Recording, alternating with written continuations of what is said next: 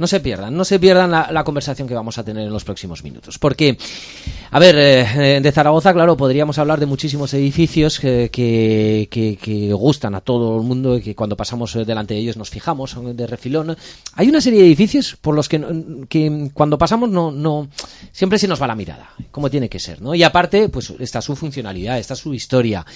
El de hoy, desde luego, lo tiene absolutamente todo para tener una charla, eh, yo creo que distendida y sobre todo, pues que nos va a permitir conocerlo un poquito mejor desde una perspectiva diferente a simplemente pasar o disfrutarlo como, como visitantes, o por qué no decirlo como estudiantes, ¿no? Pero sobre todo como, como visitantes por ese carácter. Eh, además, se está potenciando la, la, actividad cultural en el Paraninfo. Ya lo he avanzado, el Paraninfo, se me ha escapado. Belén Gómez, profesora de la USJ, arquitecto, ¿qué tal? Buenos días, se me ha escapado. Buenos días, Olivia, se te ha escapado. Ya, ya hemos hecho la presentación previa. Bueno, bueno, pero no. Bueno, ¿eh? a día de hoy el Paraninfo. A día de hoy el Paraninfo, no siempre. Ahora nos lo contará nuestro invitado. Luis Franco, Luis Franco Laoz. Eh, tiene el estudio, comparte el estudio con Mariano Pemán, que estuvo con nosotros hablando de la aljafería. Son autores de muchísimas obras, muchísimos eh, proyectos y, obras de restauración y, de obra pública y de vivienda. Bueno, en fin, tienen un, amplísimo y estupendo bagaje. Y hoy hemos eh, decidido invitarle para que venga a hablar, hablemos pues del edificio del Paraninfo, en el cual ellos intervinieron, creo recordar que en el año 2008. Y bueno, vamos a ver qué nos cuenta en el 2008. Luis Franco, arquitecto, muy buenos días. Buenos días. Bueno, eh, que fue un lujo hablar de la aljafería y ahora hablar del Paraninfo. Porque decíamos, Paraninfo estábamos explicando, o íbamos a explicar a día de hoy Paraninfo, pero anteriormente la Facultad de Medicina, la antigua Facultad de Medicina. Exacto, sí, Paraninfo en este momento porque es la sede del rectorado de la Universidad de Zaragoza, aparte de un centro cultural, como bien decías, colocado estratégicamente en la ciudad, pero originariamente era la Facultad de Medicina y Ciencias de la Universidad de Zaragoza. ¿no? Así fue pensada y proyectada por el arquitecto Ricardo Magdalena. 1800 finales. Pues el proyecto es del 1886, ¿no? Y la obra se acaba, pues aproximadamente, pues en el año 1887, 1893 son las obras. Y desde entonces funcionó como Facultad de Medicina y Ciencias hasta el año 73, que es cuando deja ese uso, porque aparecen las nuevas facultades de medicina. Y después se recupera ya pues para el año 2008 como Paraninfo y sede del rectorado de la Universidad de Zaragoza. O sea que eh, fue en el 2008. Bueno, para el 2008. Ah, para el 2008. Se inician los trabajos antes. No hace tanto, a mí me parecía que más. Sí, a mí también, a mí también, a mí también. Mm. Eh, será que, me he acostumbrado muy rápidamente a lo bueno. ¿Y hasta el 2008 fue facultad? No, no, el año 1973 se traslada a Facultad de Medicina. Después siguió estando pues en un estado, digamos, eh, tenía algunas dependencias de la universidad, la biblioteca histórica, el Instituto de Carboquímica en los sótanos y distintos otros usos temporales normalmente, pero no estaba ocupado a, plenitud. ¿no? Además estamos Había exposiciones en la primera planta, muchos recordaremos exposiciones de aquella época, pero no, no estaba en uso como tal facultad. Bueno, eh, y por cierto, un apunte. La Facultad de Medicina como tal de la Universidad de Zaragoza de muchísimo relumbrón, ¿eh? O sea ah, que, decir, independientemente del propio edificio. Y de ciencias. También las de ciencias. Entonces estaban juntas, no estaban juntas, estaban ocupando el mismo edificio, pero también el relumbrón que dices de la Universidad de Zaragoza corresponde a la Facultad de Ciencias. Y cuando, eh, cuando llega el momento, por lo tanto, de, de, hacer una reforma, rehabilitación, usted ponga el término que considere oportuno, ¿no? Eh, ¿Cómo está el edificio? dónde ven que tienen que actuar, qué es lo que quieren resaltar, porque ahora ya nos hemos acostumbrado a disfrutarlo, pero cuando mm, llega el proyecto sobre la mesa, ¿qué es lo que había que hacer? Bueno, la verdad es que así abres un tema que es larguísimo para otra conversación, porque ponerle nombre a las cosas es francamente difícil, ¿no? Ponerle nombre a las cosas es francamente difícil y muchas veces en el mismo nombre ya viene implícita una manera de actuar, una manera de funcionar, ¿no? Rehabilitación, remodelación, recuperación, etcétera. Podríamos hablar largo y tendido, ¿no? En este caso, pues yo creo que sería una especie como de revitalización, ¿no? O sea, pero siempre cuando trabajas con edificios de la historia, en este caso estamos hablando de un edificio que es realmente de la contemporaneidad casi, ¿no? O sea, por lo menos marca el comienzo de lo moderno en Zaragoza, no de lo moderno en el sentido académico, sino de lo de un nuevo tiempo, vamos a decirlo de esta manera. Pero eh, siempre el primer papel que tiene el, el arquitecto que interviene es intentar comprender el edificio, entender por qué se ha hecho de una determinada manera, lo que llamaríamos las leyes formativas, aquello que hace que sea como es como lo que nos parece que es. ¿Y, que tiene que seguir siendo así, de alguna forma? Bueno, en realidad si defendemos que tiene unos valores, nos parece hermoso, nos parece interesante, nos parece bien construido, nos parece organizado, es porque tiene un sustrato, un porqué. El arquitecto que lo ha pensado lo ha organizado de esa manera, no es una casualidad.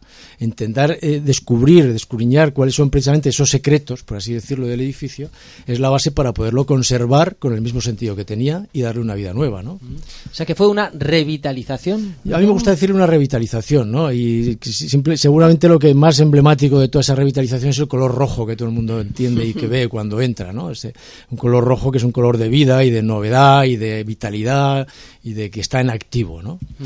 Pero estamos hablando de un edificio, independientemente de esa contemporaneidad, ¿eh? pero, pero vamos, con la firma de Ricardo Magdalena, no sé, eh, yo, una de las cosas que a mí como profesional de la radio más difícil me resulta es entrevistar a alguien eh, que, que, para mí es una referencia en la radio. Yo no sé si en arquitectura pasa lo mismo y te dicen, toma, un edificio de, arquitecto, de, Ricardo Magdalena hay que darle una vueltecita. Ahí lo tienes. me temblaría todo. A mí me habría gustado poder entrevistar primero a Ricardo Magdalena, pero eso era bastante difícil, pero como era bastante difícil lo que hay que entrevistar es al proyecto de Ricardo Magdalena, ¿no?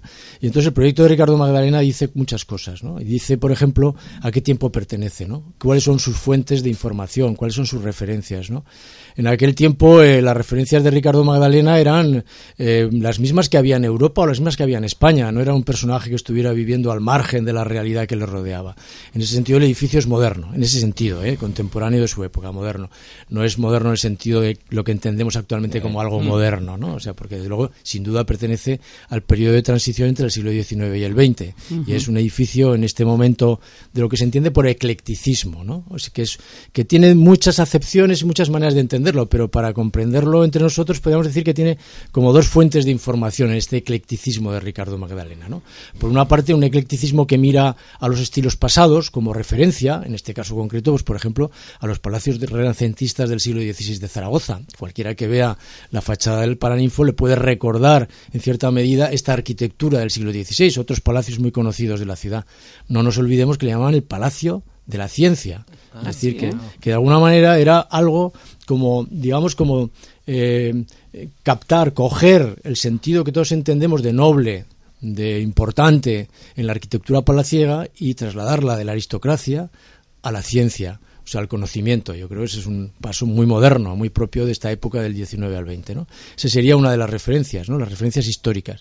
Pero hay otra referencia también, y es la referencia del orden, de la composición, que pertenece pues seguramente a todo lo que en ese momento está creciendo en Europa, en Francia, que son las nuevas escuelas de ingeniería, las nuevas escuelas de arquitectura, que significa en definitiva, después de un momento, de una época en la que digamos que lo que importaba era la apariencia, la forma, la decoración, pues lo que importa a partir de ese momento es la construcción, el orden, la claridad. Cualquiera que vea el edificio del Paraninfo, aunque solo sea poniéndose delante de, la fachada, pues verá que hay un orden compositivo muy claro, ¿no? Que es una fachada, un frente, un orden, una simetría, torreones en las esquinas, un frontón en la parte central. Y si entra, verá que hay como una especie de eje virtual mm. que recorrerá, porque cuando entra verá el gran vestíbulo, la escalera triunfal al, fondo, un claustro que puede rodear, la sala, la sala, el aula magna en el fondo, las extras laterales, es decir, hay un orden subyacente en el proyecto que lo que intenta es no solamente poner unas referencias históricas, sino poner un orden constructivo, económico, para que realmente fuera útil, funcional, etcétera, etcétera. Es decir, esa suma de dos referencias son las que Ricardo están subyacen en el proyecto de Ricardo Magdalena. Belén, comentarios eh, sobre este edificio cuando pasa Belén eh, por, delante o cuando tiene oportunidad de entrar con los ojos de, un arquitecto. Bueno, a mí me, desde luego me da mucha envidia para empezar a haber intervenido en ese edificio. me parece que, que, fue un acierto revitalizarlo, como dice Luis, y que, y que sus decisiones mm, también eh, arquitectónicas mm, han dado ese sustrato nuevo que, ha permitido, eh, desde luego, ese uso muy continuado y... Oh, y tanto, y tanto. Y, y, a más que va, ¿eh? Eh, porque constantemente cada vez, pues hace un par de meses hablando con, con, la vicerrectora de Política Cultural, con Yolanda Polo, ella nos decía, es que, claro, el claustro precisamente, sacarle rendimiento ahora que llegue el buen tiempo y demás, quieren sacarle partido a cada uno de los rincones. ¿Cuáles son realmente esas actuaciones, esas intervenciones propiamente dichas que, pues hicieron Mariano Pemán y Luis Franco? Viene al hilo de lo que estabais ¿no? O sea, la planta baja del claustro casi es una prolongación de la calle. Nosotros lo entendemos de esta manera. Si nos fijamos en el pavimento, es un pavimento de piedra.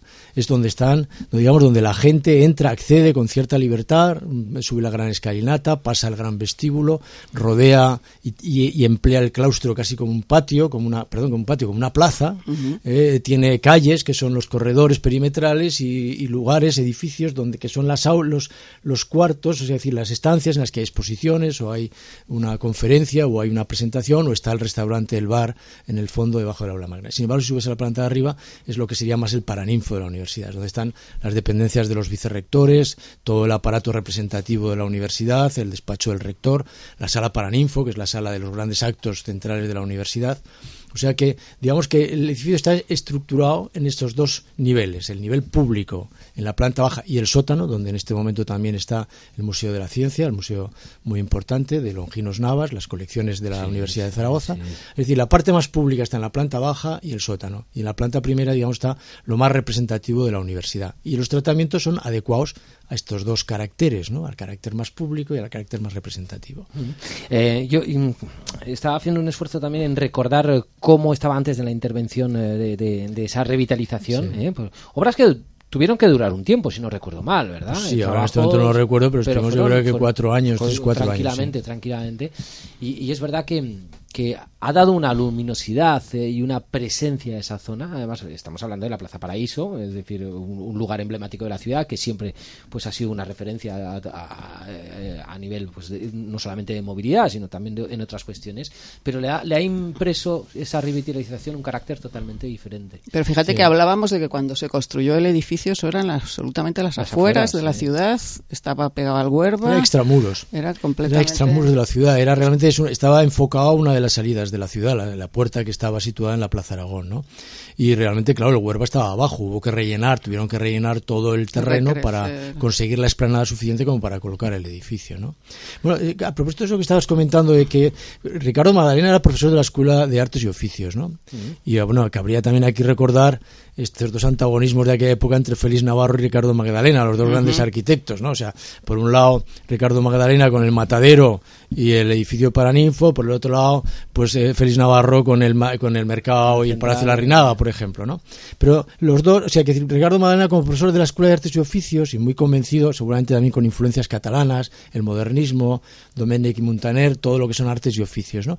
Entonces, el, eh, el Paraninfo está, o la Facultad de Ciencias, tiene mucho de esto Está muy bien construido en este sentido. Tiene una gran maestría en el empleo del ladrillo caravista, con un ladrillo muy especial. Tiene un gran dominio de la forja, de las carpinterías, de las decoraciones, de la, de la, vidriería, de, de, la cerámica, de todo lo que, digamos, se entendía entonces como artes y oficios que era la muestra de una sociedad digna y equilibrada, en la que la gente trabajaba en su oficio con conocimiento, con maestría, remunerado, bien remunerado, y, con, logros mm, plausibles y entendibles por todos, como es eh, la, belleza de la arquitectura, en este caso del, edificio de la Facultad de Ciencias y Medicina. ¿no? Y yo creo que es el, edificio de Zaragoza en el que las esculturas que tenemos en la entrada son más llamativas y evidentes. Eh, seguramente en otras ciudades eh, españolas y europeas podemos estar más acostumbrados. En cambio, en la universidad, o sea, en la universidad, en la ciudad de Zaragoza es, son las, desde luego, las más llamativas. Claro pero se asumen bien. Bueno, es que hay un mensaje, hay mensajes ocultos en el edificio. Claro, claro. Hay un programa iconográfico riquísimo, ¿no? Que lo dominaba perfectamente Ricardo Malé. Creo que incluso hay algún escrito, algún artículo de, Delgado, de Jesús de, eh, Javier Delgado, ah, que, es muy un hombre muy, muy botánico en este sentido, que, que va descubriendo algunas de las cosas que están representadas allí. Pero Facultad de Medicina y Ciencias, por supuesto, lo más representativo de este programa, las esculturas de la entrada, ¿no? De Andrés Piquel, Miguel Servet, Jordán de Aso y Fausto Elullar, que son cuatro grandes científicos, ¿no? De renombrados eh, Dionisio Lasuen es una es uno de ellos, de los de los escultores que, operan, que construyen estas estas eh, esculturas. Pero después el edificio está lleno de lleno de de, recordatorios, de simbologías, de iconografías en relación, por ejemplo, con todo el mundo de las plantas, ¿no? Con toda la botánica o con eh, o, con las distintas ciencias. Están representaciones iconográficas de las distintas ciencias o con momentos de, Minerva, que está en el tímpano de la entrada como representación máxima, ¿no? En fin, está lleno de pequeñas referencias iconográficas trabajadas precisamente con los artes y oficios, y talladas en la piedra o con las vidrieras que estábamos comentando. ¿no? Pero eso, eso a Félix Navarro también le gustaba, en el mercado central. Naturalmente es toda una época, es toda una época, es lo que estamos hablando, es absolutamente de esa época. ¿no? En este caso concreto, pues seguramente más en relación con el desarrollo de los artes y oficios, ¿no? Pero, insisto, no el arte y oficio como para decorar, sino no solamente como esto, como para eh, dar muestra de una, de una sociedad equilibrada, laboriosa y educada. ¿Eh? yo creo que eso es bastante importante, ¿no? Entonces no había no había escuela de arquitectura, no había, eh, decir, los estudios que había a este respecto, pues eh, tenían que ir a Madrid o a Barcelona, pero teníamos sin embargo un, un cuerpo de artesanos, de gente que trabajaba en relación con la edificación, pues dignísimo, dignísimo, gente que, bueno, el alero de madera, la de madera, que, es espectacular y que, y que remite precisamente a los palacios tornacentistas que decíamos del siglo XVI, pero que alguien los tiene que tallar y alguien los tiene que hacer y los tiene que hacer bien. ¿eh? Cuando la madera tampoco era lo que más se trabajaba aquí en esta no, tierra. No, porque no había. Porque no había, obviamente. No, porque no había. Claro, claro. ¿Y, supuso alguna dificultad el hecho de que de alguna manera también detrás hay un edificio eh, moderno como la biblioteca de, de la Facultad de Economía y Empresarial? No dificultad, sino a ver cómo conseguimos que todo armonice bien. Bueno, como decíamos, el proyecto, bueno, no sé si lo comentábamos, pero que, el proyecto se le encarga a, a, Ricardo Magdalena por el Ministerio de Fomento sin, sin solar. Entonces, Ricardo Magdalena hace un proyecto ideal. Es decir, hace un dibujo ideal. Como, Pero que no sabe dónde va a ir. No tiene ni idea de dónde va a ir. Entonces es un edificio que está compuesto, bueno, no es un edificio, es un, es un conjunto. que está formado por tres edificios. ¿no? El edificio principal, que es el que estamos comentando, que era la Facultad de Medicina y Ciencias, el actual Paraninfo el edificio que está detrás, que es la actual Escuela de Empresariales, que era un hospital, el hospital clínico universitario, que es un ejemplo de higienismo de la época. Es decir, hasta entonces lo de los hospitales era otra cosa distinta, no tiene nada que ver con... Y es el primer hospital en el que realmente hay condiciones higiénicas suficientes de la época. Ventilación, iluminación, salas compartidas, etcétera, etcétera. Y otro tercer edificio que desaparece después cuando se construye la biblioteca, que era la sala de patología o la de disección, que es la de... Todos conocemos las fotografías, la gente mirando cómo diseccionan ¿eh? los estudiantes de medicina, ¿no? Entonces formaba un conjunto, digamos, ideal, ideal. Entonces, ahora en este momento, la intervención nuestra nada más afectó al edificio principal. ¿Pero el edificio de, Basilio de Empresariales es, posterior? No, es anterior al nuestro. es anterior al nuestro y es el que sustituyó a la, al, al, pabellón de anatomía patológica, o sea, de disecciones, ¿no? Y nosotros nada más trabajamos el primero. La única, el único tema que tuvimos en relación con, lo, con, el antiguo hospital, actual Escuela Empresarial, es el paseo de la parte de detrás, la zona está jardinada que tienes con los, eh, con los árboles y el acceso de minusválidos anterior, ¿no? Y donde está dando la cafetería, la actual cafetería, que se aprovecha un lugar justo debajo del aula magna, también como, como elemento singular. Porque las piezas en el edificio están ordenadas según ejes muy claros, ¿no? Las piezas singulares según el eje principal, las cátedras según los ejes secundarios, los torreones en las esquinas y espacios después en medio para compartir. Pues eh, que, eh, que, sepa Luis Franco y, Mariano, eh, Mariano Pemán, que sepan que nosotros, por ejemplo, del Paraninfo y de todo lo que ocurre, hablamos constantemente. Lo hicimos ayer, por ejemplo, con Enrique Cebrianza Zurca. Anteayer también con, con, con Ramón Abad y con Matilde Cantín. Quiero decir que con, con, esa revitalización ha significado también pues un impulso y por parte de la universidad. Pasan tantas cosas que se ha convertido en un elemento constante de los, de los Creo que ese es el gran éxito de la universidad, ¿no? El haber puesto a disposición de la ciudad un edificio tan importante con una actividad y mantener una actividad cultural y de difusión eh, tremenda, ¿no? Yo creo que es para felicitar a la Universidad de Zaragoza. Y así los que vayan de ahora en adelante ya han escuchado el programa, igual miran un poquito más y ven alguna descubren alguna otra cosa. Sí, sí, sí. Pues, la verdad es que se entra y se nos van los ojos o desde fuera, pero desde ahora hay que mirar un poquito esa simbología, esa iconografía, ¿verdad? Que tiene que tiene en, eh, en su fachada el eh, Paraninfo. Bueno, pues ha sido un placer la charla, Luis Franco, arquitecto. Muchísimas gracias. Nada, vosotros. Y al Colegio de Arquitectos, a Belén Gómez, eh, pues como siempre, muchísimas gracias. gracias a ti, Oliver. Una auténtica delicia. ¿Seguimos la semana que viene o no la siguiente? La siguiente. La siguiente. La siguiente. Nos vemos.